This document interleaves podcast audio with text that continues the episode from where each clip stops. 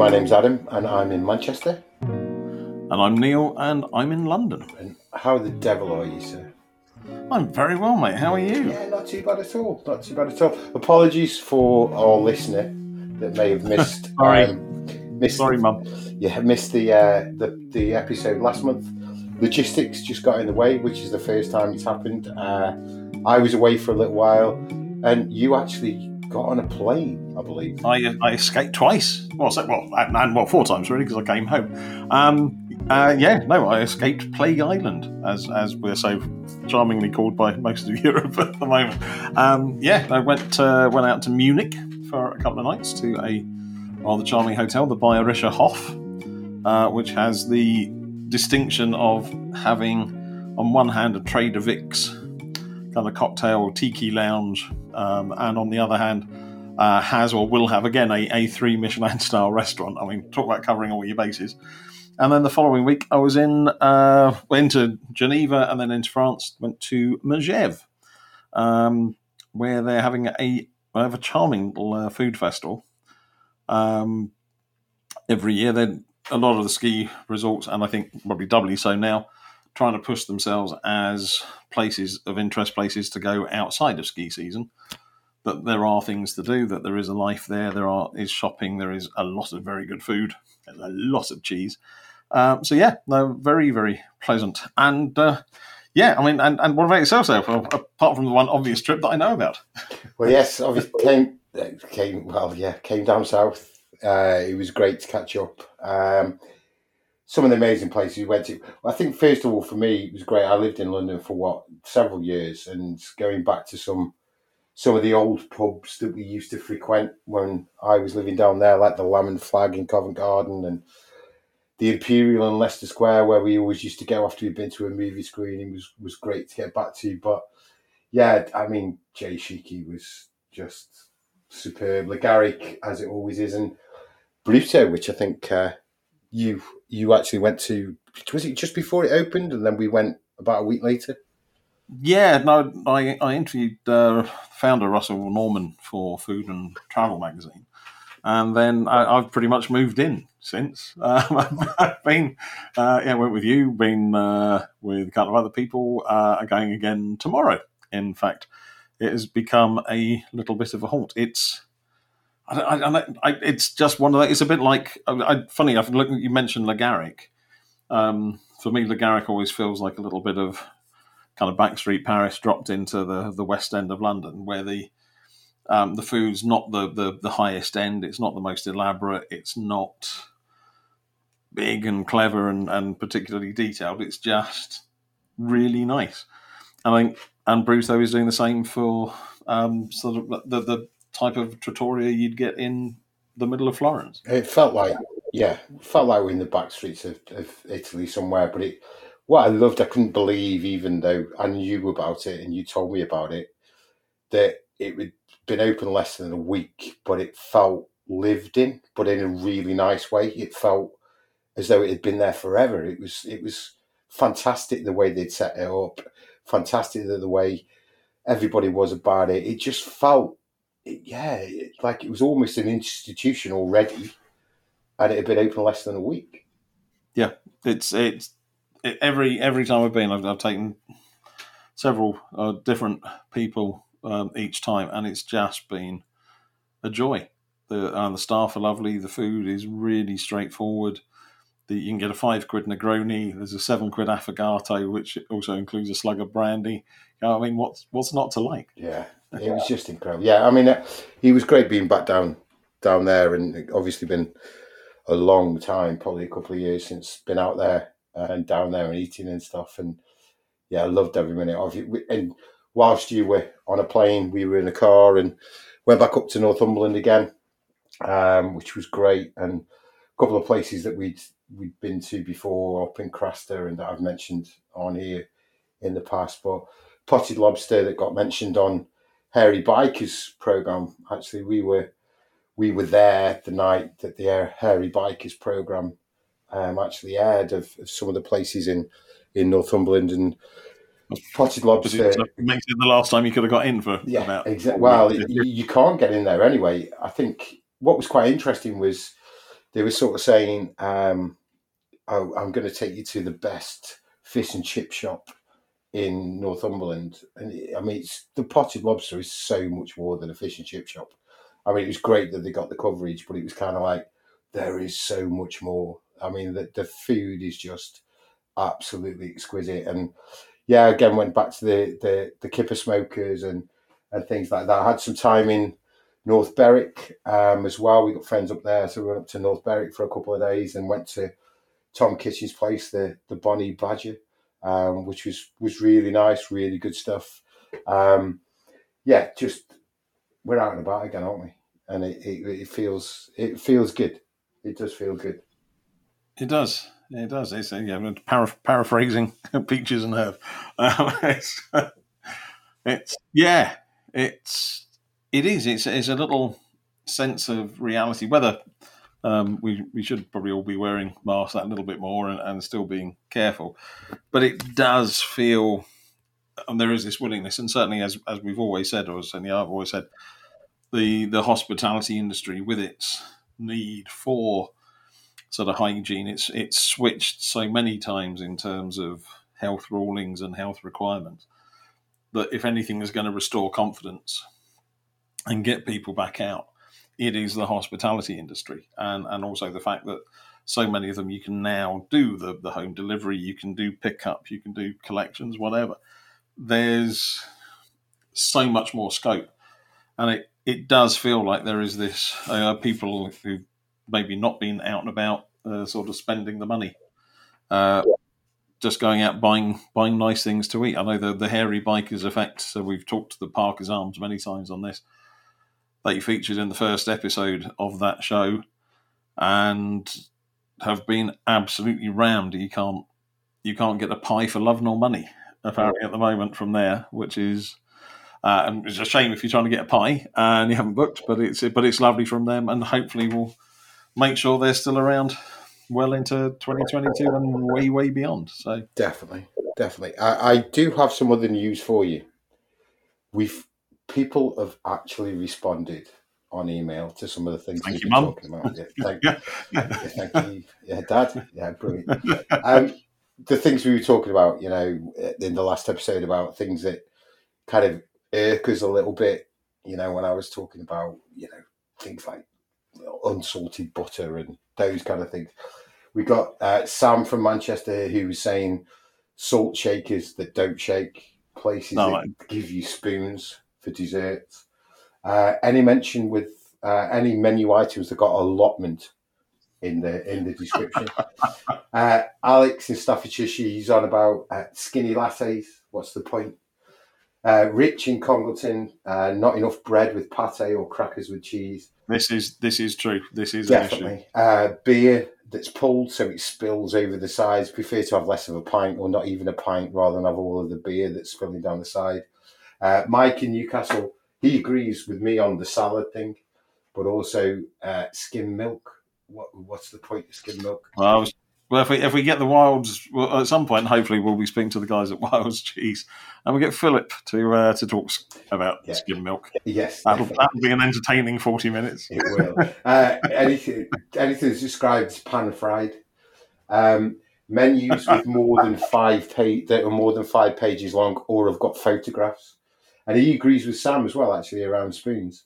Um, if you get spoons with cake, so yeah, people have been uh, have been kicking in. So uh, please do, you know, Keep them coming. those little things that like irk you a little bit um, around around food and drink. We're not on about the politics. We're not on about that side of it. We're on about those just those little things. Hatred of spoons, Yes. apparently, which is not something I ever No. saw coming. And I did come across another one the other day, and, and um, that a friend of mine told me about was they're on about how their menu caters for um, all kinds of allergens and um, and whatever.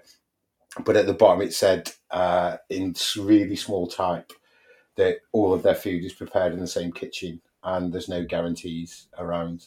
Um, yeah, and you go, "Oh, hang on a minute. Uh, and actually, there's another one that's coming for me, and I've got I've just got to say this. Um, was looking at a menu in a in a, a, a pub that I went to on Sunday. Um, I'm not going to mention any names, And instead of saying whether it was like vegan, gluten free, or whatever alongside the description of the dish, it just had numbers. And it said refer to our allergens number chart for what this means. You well, well, just tell me. Yeah. Just say that it's vegan friendly or say that it's, you know, gluten free or whatever. But I don't want to then go onto a Excel spreadsheet that's going to, you know, go through all of this stuff about whether it contains nuts or kangaroo or, you know, I, I don't want to do that. I want to know there and then so that I can order it without then. Anyway, I'm, I'm having having been on the, the other end of things, I know um, whatever the um, the old adage says, the customer is not always right. No. However, there is a point where you go, they are the customer. Mm. kind of make it easy for them. well, yeah. I mean. Of, we we talk Yeah. about this, don't we? Some of the you know, I see this in marketing a lot. As those of the all three of you that listen regularly, I work in marketing as well, and it's all about making. I hate this phrase, but customer journeys as simple as possible. If you've got to look at a menu item and then go, ah, right, okay, so the pastry, the gravy, the whatever it may be, oh, I need to refer to my Google Drive to find out whether I can actually eat this really defeats kind of the dining feel, Yeah. doesn't it? You know. But anyway, so yeah, thank you so much for those of you that have uh, have, have come in. Please keep them coming in. yeah, Um, yeah, yeah, keep them coming. The email address, so it's the bar at startersandsides.com. We're always at the bar um, at startersandsides.com. So it'd be great to hear um, from, I mean, just on the, the other side of that, when we were talking about the, the standout things, what you're always looking for um, on a starters uh, list or on the sides, uh, Rich from Congleton was on about always got to be prawns for him as a starter and pad, uh, padron peppers as a as a side always. hmm So, so we have got the positive stuff. It's not just the negative stuff, but just those Absolutely. little irky things that, um, yeah, can drive you a bit mad every now and again. Right, indeed, indeed. Uh, so no, I think I think I'm just the two of us are going to have to revisit that every so often anyway, because Regularly. there's bound, to be, there's bound to be something new that has really got my goat. Regularly, Uh, somebody reminded me today of the when when you sit down in a restaurant looking at the menu and somebody comes over and tries to explain the concept or that has anyone explained how the menu works? To which i will always cite um, our, our mutual friend Iqbal Wahhab, who has uh, who typically responds is it a list of food from uh, from which i order and you bring it? Yeah, quite simple. In which case i think we're good. I think we've worked it out. Mm, so yeah, but there we go. But I guess actually on the on the subject of of things that uh, irk um, and uh, words we'd rather not see used, kind of leads us slightly tenuously to um, to our interviewee. Tell me about it. You were you were chatting you were chatting away something that's been bubbling in the news over the past sort of few weeks, and we've had a few discussions about this, but it's it's interesting to to see it from another viewpoint. So yeah, tell us. Indeed. So I mean, the if if technology and and life hadn't got in the way of, of previous podcasts, we would have been broadcasting somewhere around the time of National Curry Week. And a few uh, months ago, there was a bit of a uh, something blew up on whether we could still use the word curry. Was curry a lazy term? Um, it sort of led on to a much bigger discussion um, in terms of um, sort of cultural appropriation, how we should be looking at things. So, did the, the one thing, the, the only thing we could possibly do in this, in these circumstances, and uh, go and speak to an expert.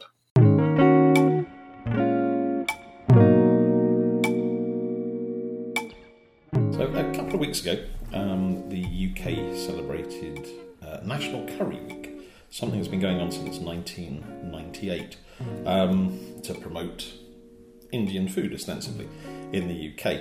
Um, this year it became slightly different. Um, as a few months ago, uh, an American blogger had a video that went viral. A blogger called um, Chaheti Bansal um, had a video that went viral um, commenting on the use of the word curry, that it needed to be retired when it came to Indian food. So it's a question we thought particularly relevant, uh, and there's only one person we could really uh, ask about uh, such matters. So I'm sitting here with um, Mallika Basu, uh, Indian cookbook author, commentator, and consultant, who's recently trained over 600 food and drink professionals on cultural appropriation, race, and representation. Mallika, thanks for your time. Thank you very much for having me, Neil. So, um, can we still use the word curry?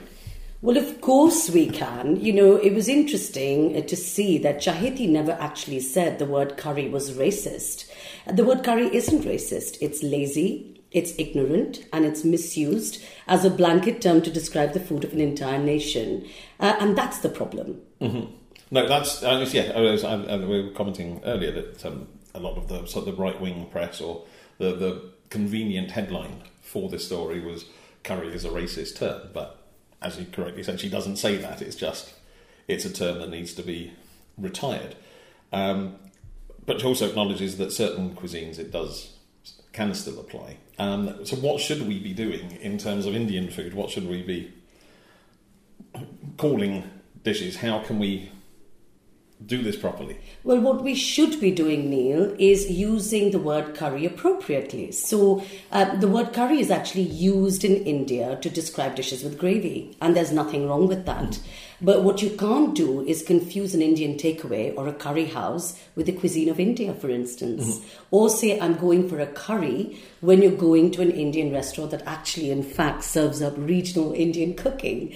Um, so I guess it's just understanding the nuances of what the word curry does describe and what it doesn't, and then relearning that lexicon and the language. Mm-hmm. Yeah, I'm, I'm desperate. Uh, we're, we're sitting in Mallika's kitchen I'm desperately trying not to refer to this as chai tea. Um, so I'm drinking chai. If you say chai tea, I will actually confiscate I... your cup of masala chai.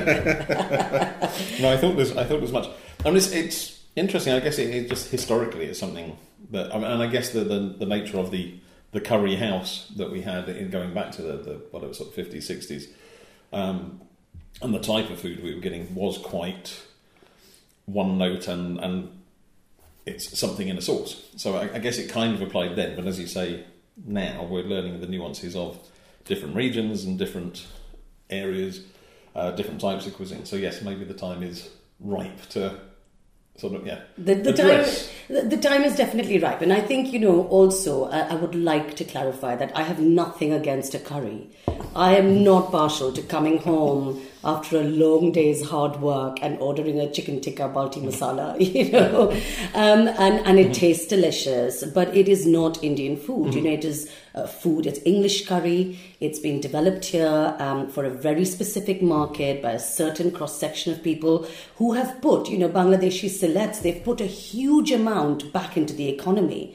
You know, this is a huge industry, and I think talking curry houses down and curry down doesn't do them any disservice. The hard work they put in, the amazing flavors they've created. The issue for a lot of Indians, unfortunately, is that it is confused with the food of India, mm-hmm. which is way different and you know completely a whole different thing, mm-hmm. and that's the problem. Yeah, no, it's, it's, interesting. I mean, one of the I've, I've written a few times in there's nature of authenticity, um, and it, it's something. It's a term I find quite hard to define. As you say, there are certain dishes that have been created for a British palate. There are things that, and again, when where do we where do we draw the line? Because I guess food constantly evolves um, we are constantly merging ingredients and think, I, I, guess increasingly with the, the, shortage of certain ingredients at the current time. Um, where where do you stand on on such things, all that kind of sort of fusion thing? I know we, we, we need to discuss the, the, the, cultural appropriation topic as well, um, having seen a lot of kind of sandwich bars and um, fast food places really misuse certain terms, and I know that's something you're um, very feel very strongly about. I do feel very strongly about cultural appropriation, and as you quite rightly said, Neil, I've now done my talk on culture and mindset to almost 800 people in the food industry. Um, and it's been really interesting because I think fundamentally people don't understand what the issue is. It's uh, confused with a row about authenticity, um, or you know, almost that it stands in the way of progress or creativity, and that's not what it's about.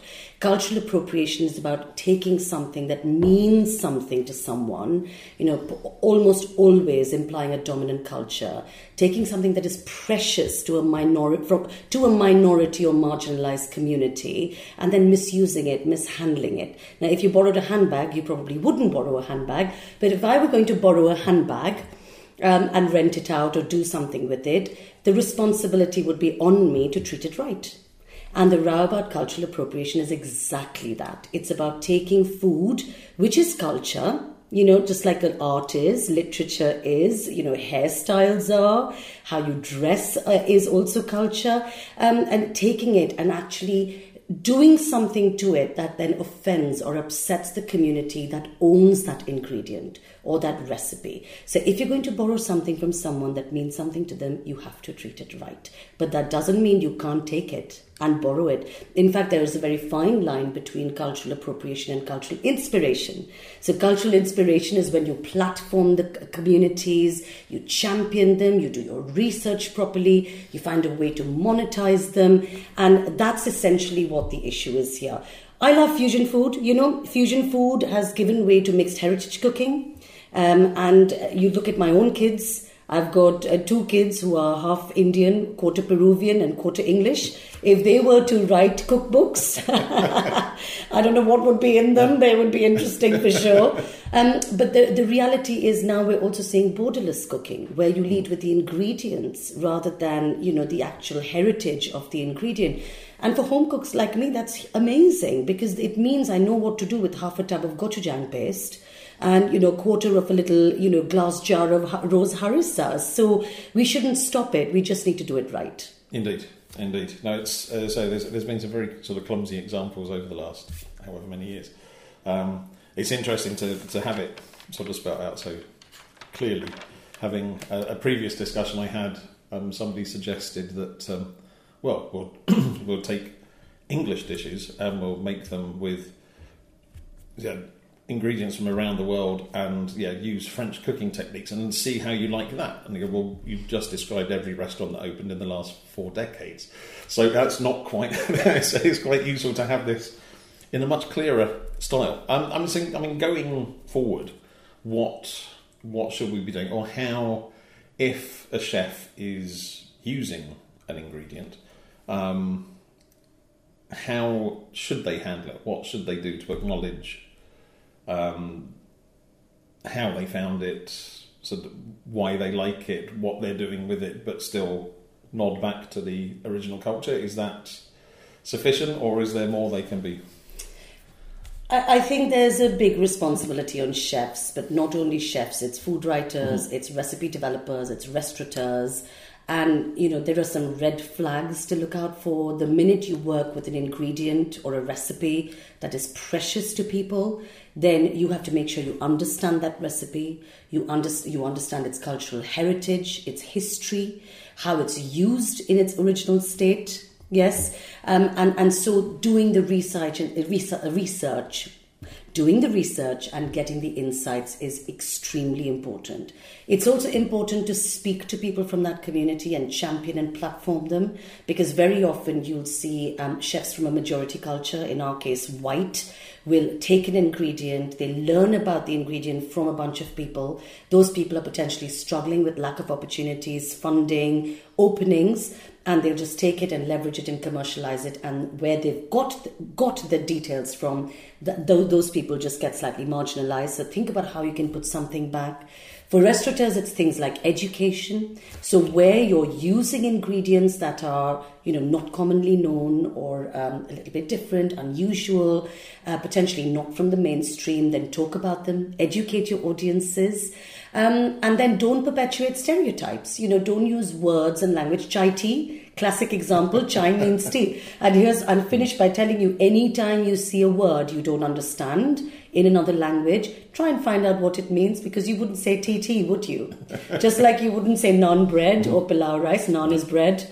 Pilau is made of rice, lentil dal, dal is made of lentils, you know. Mm-hmm. Then again, we, well, we are talking about a country that refers to a pin number So, so um, it may it may take some people a little longer. I think. So, um, Mallika thank you so much for your time. Not at all. Thank you for having me.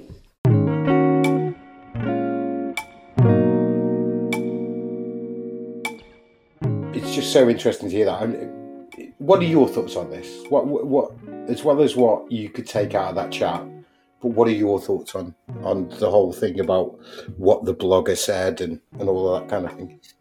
Well, I think a, a lot of the, the knee jerk reaction to what the, the, the blogger said was not what the blogger had actually said. I think, as, as, as Mallika, as, as we discussed at the, the top of the interview.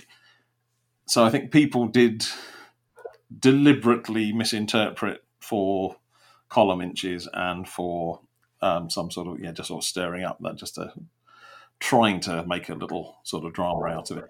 However, it's a, it's a bigger it's a bigger story, it's a bigger concept, and as Mallika says, it's it's so easy to get it right. It's such a simple thing to get right, and people are becoming more educated about food. Actually, expecting pushing them a little in that direction. I don't think there's any any bad thing.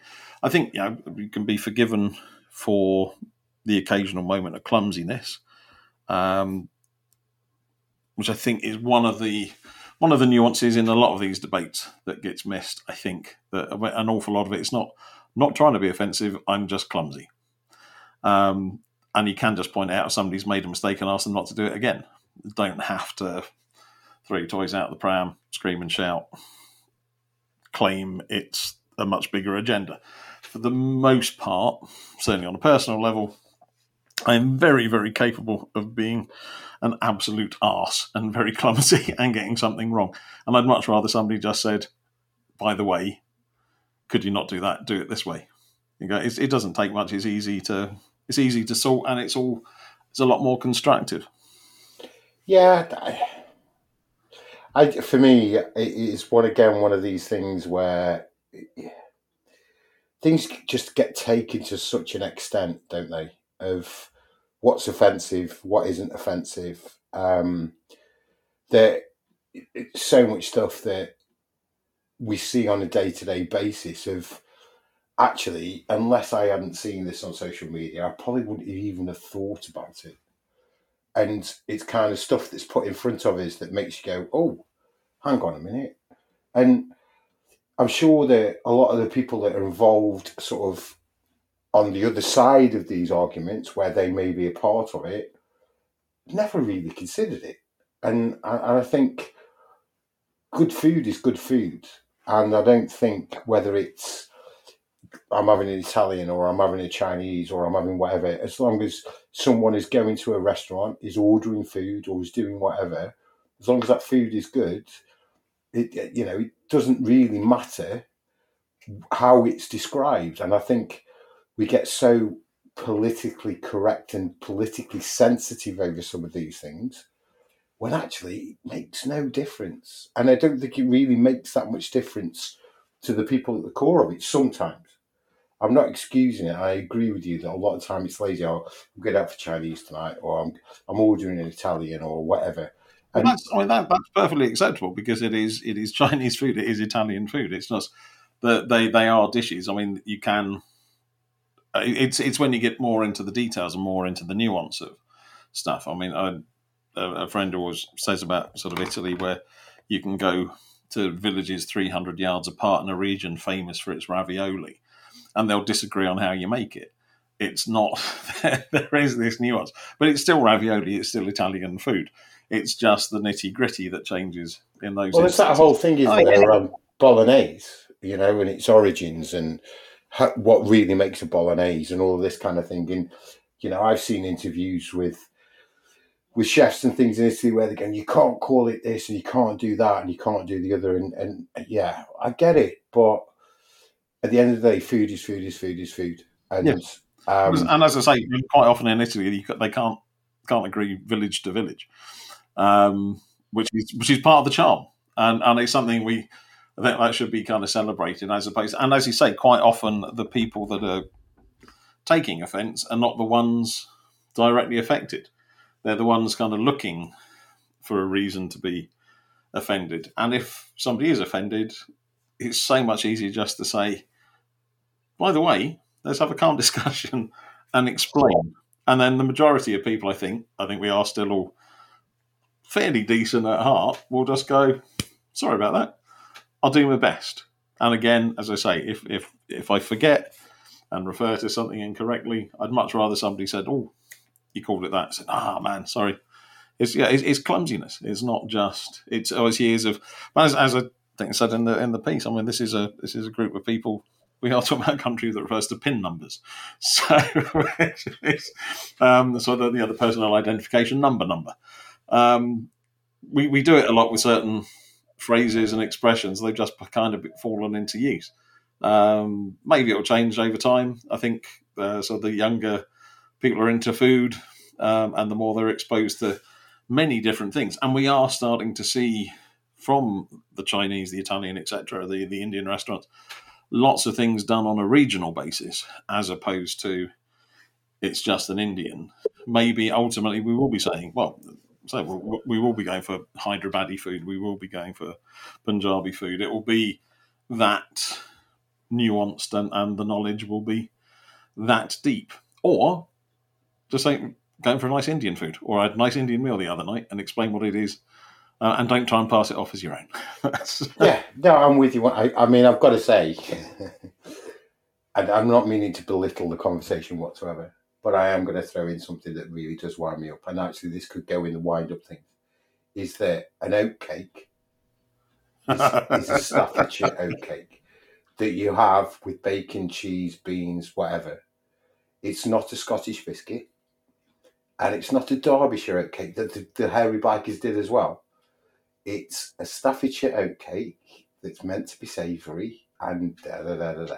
Um, and, and, on that bombshell, yeah, that, that's where I yeah. Mm. Oh, I'm just having oatcakes and cheese. No, no, no, no, no, no, no. It's melted under a grill. Blah blah. blah.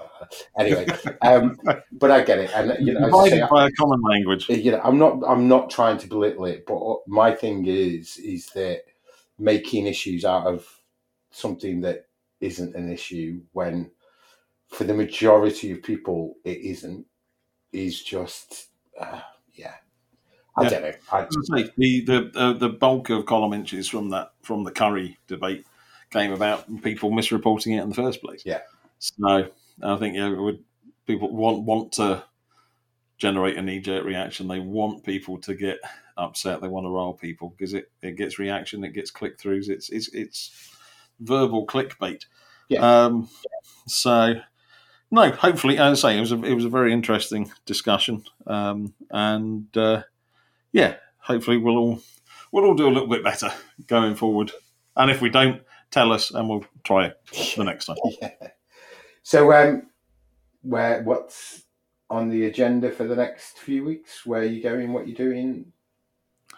Well, uh, hopefully, if all things, if we're still allowed to travel, um, I am.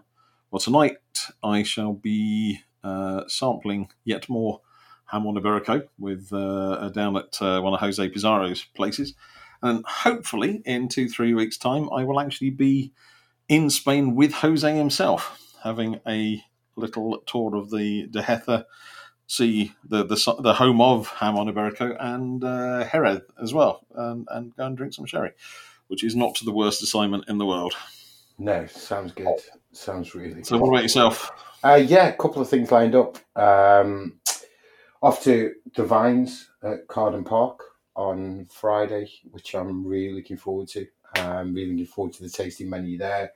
Um, Fischer's at Baslow Hall uh, on Saturday um, yeah, lunch there. So really looking forward to that as well. So yeah, a few things coming up. Um, a couple of some of the Christmas parties, as much as I hate to think about it already, uh, are starting to filter through, and um, a few celebrations of. As much as I hate it, sometimes how Christmas can come really early is is the fact that with so many of these, there's a a, a local business to me that's a wine uh, a wine retailer that is celebrating Christmas in a couple of weeks' time. But I'm just really glad that they're still going, you know, and it's it should be a celebration that after everything they've been through, that they are still here and they're celebrating Christmas and the, those kind of things. Um, and they're having a party down at um, Freight Island, which is a fantastic thing that you've been to. I know um, when you were up in Manchester, they're having a bit of a Christmas party there. So, yeah, as much as my wife is always on at me that you know I'm moaning about Christmas and things like that, and I always think it you know it gets earlier and earlier every year, but there's so much to celebrate. I think with hospitality this year that they've come through it. For those that are still going, I feel so badly for those that have not got through to this, but we've got to celebrate it. And I don't really care when they have their Christmas party. It can be next week because they've got through it and they, they've they've done it. And I just fingers crossed that you know we don't have another situation over Christmas and things like that. So yeah, a few places uh, lined up, which really really looking forward to, and um, yeah, all good, mate, all good. Fantastic. Well, I guess we shall we shall reconvene for December and. Uh, discuss Christmas that little bit uh, that little bit more then. Definitely. Please please get in touch with us if you you want to add in your little peeves or your pet hates around some of the things in food and drink. Um, then we're at the bar at startersandsides.com. So it's the bar at startersandsides.com. Jump on um, jump on Twitter, jump on Instagram, um, you know, tag us in. Um, it'd be great to see some of the places that you're going out and about and drinking and, and eating and or producers that you've come across. Um, we'd, we'd love to, to, to hear more from you. So yeah, please, please stay in touch with us. And yeah, thanks, mate, and uh, enjoy wherever you go, whatever you do. I'm not jealous at all. Um, Likewise, mate. As always. No, let's go out. We'll, we'll get out there. We'll go, let's go and support that industry. Definitely. And we'll reconvene in a few weeks. All right, mate. You take care. Cheers.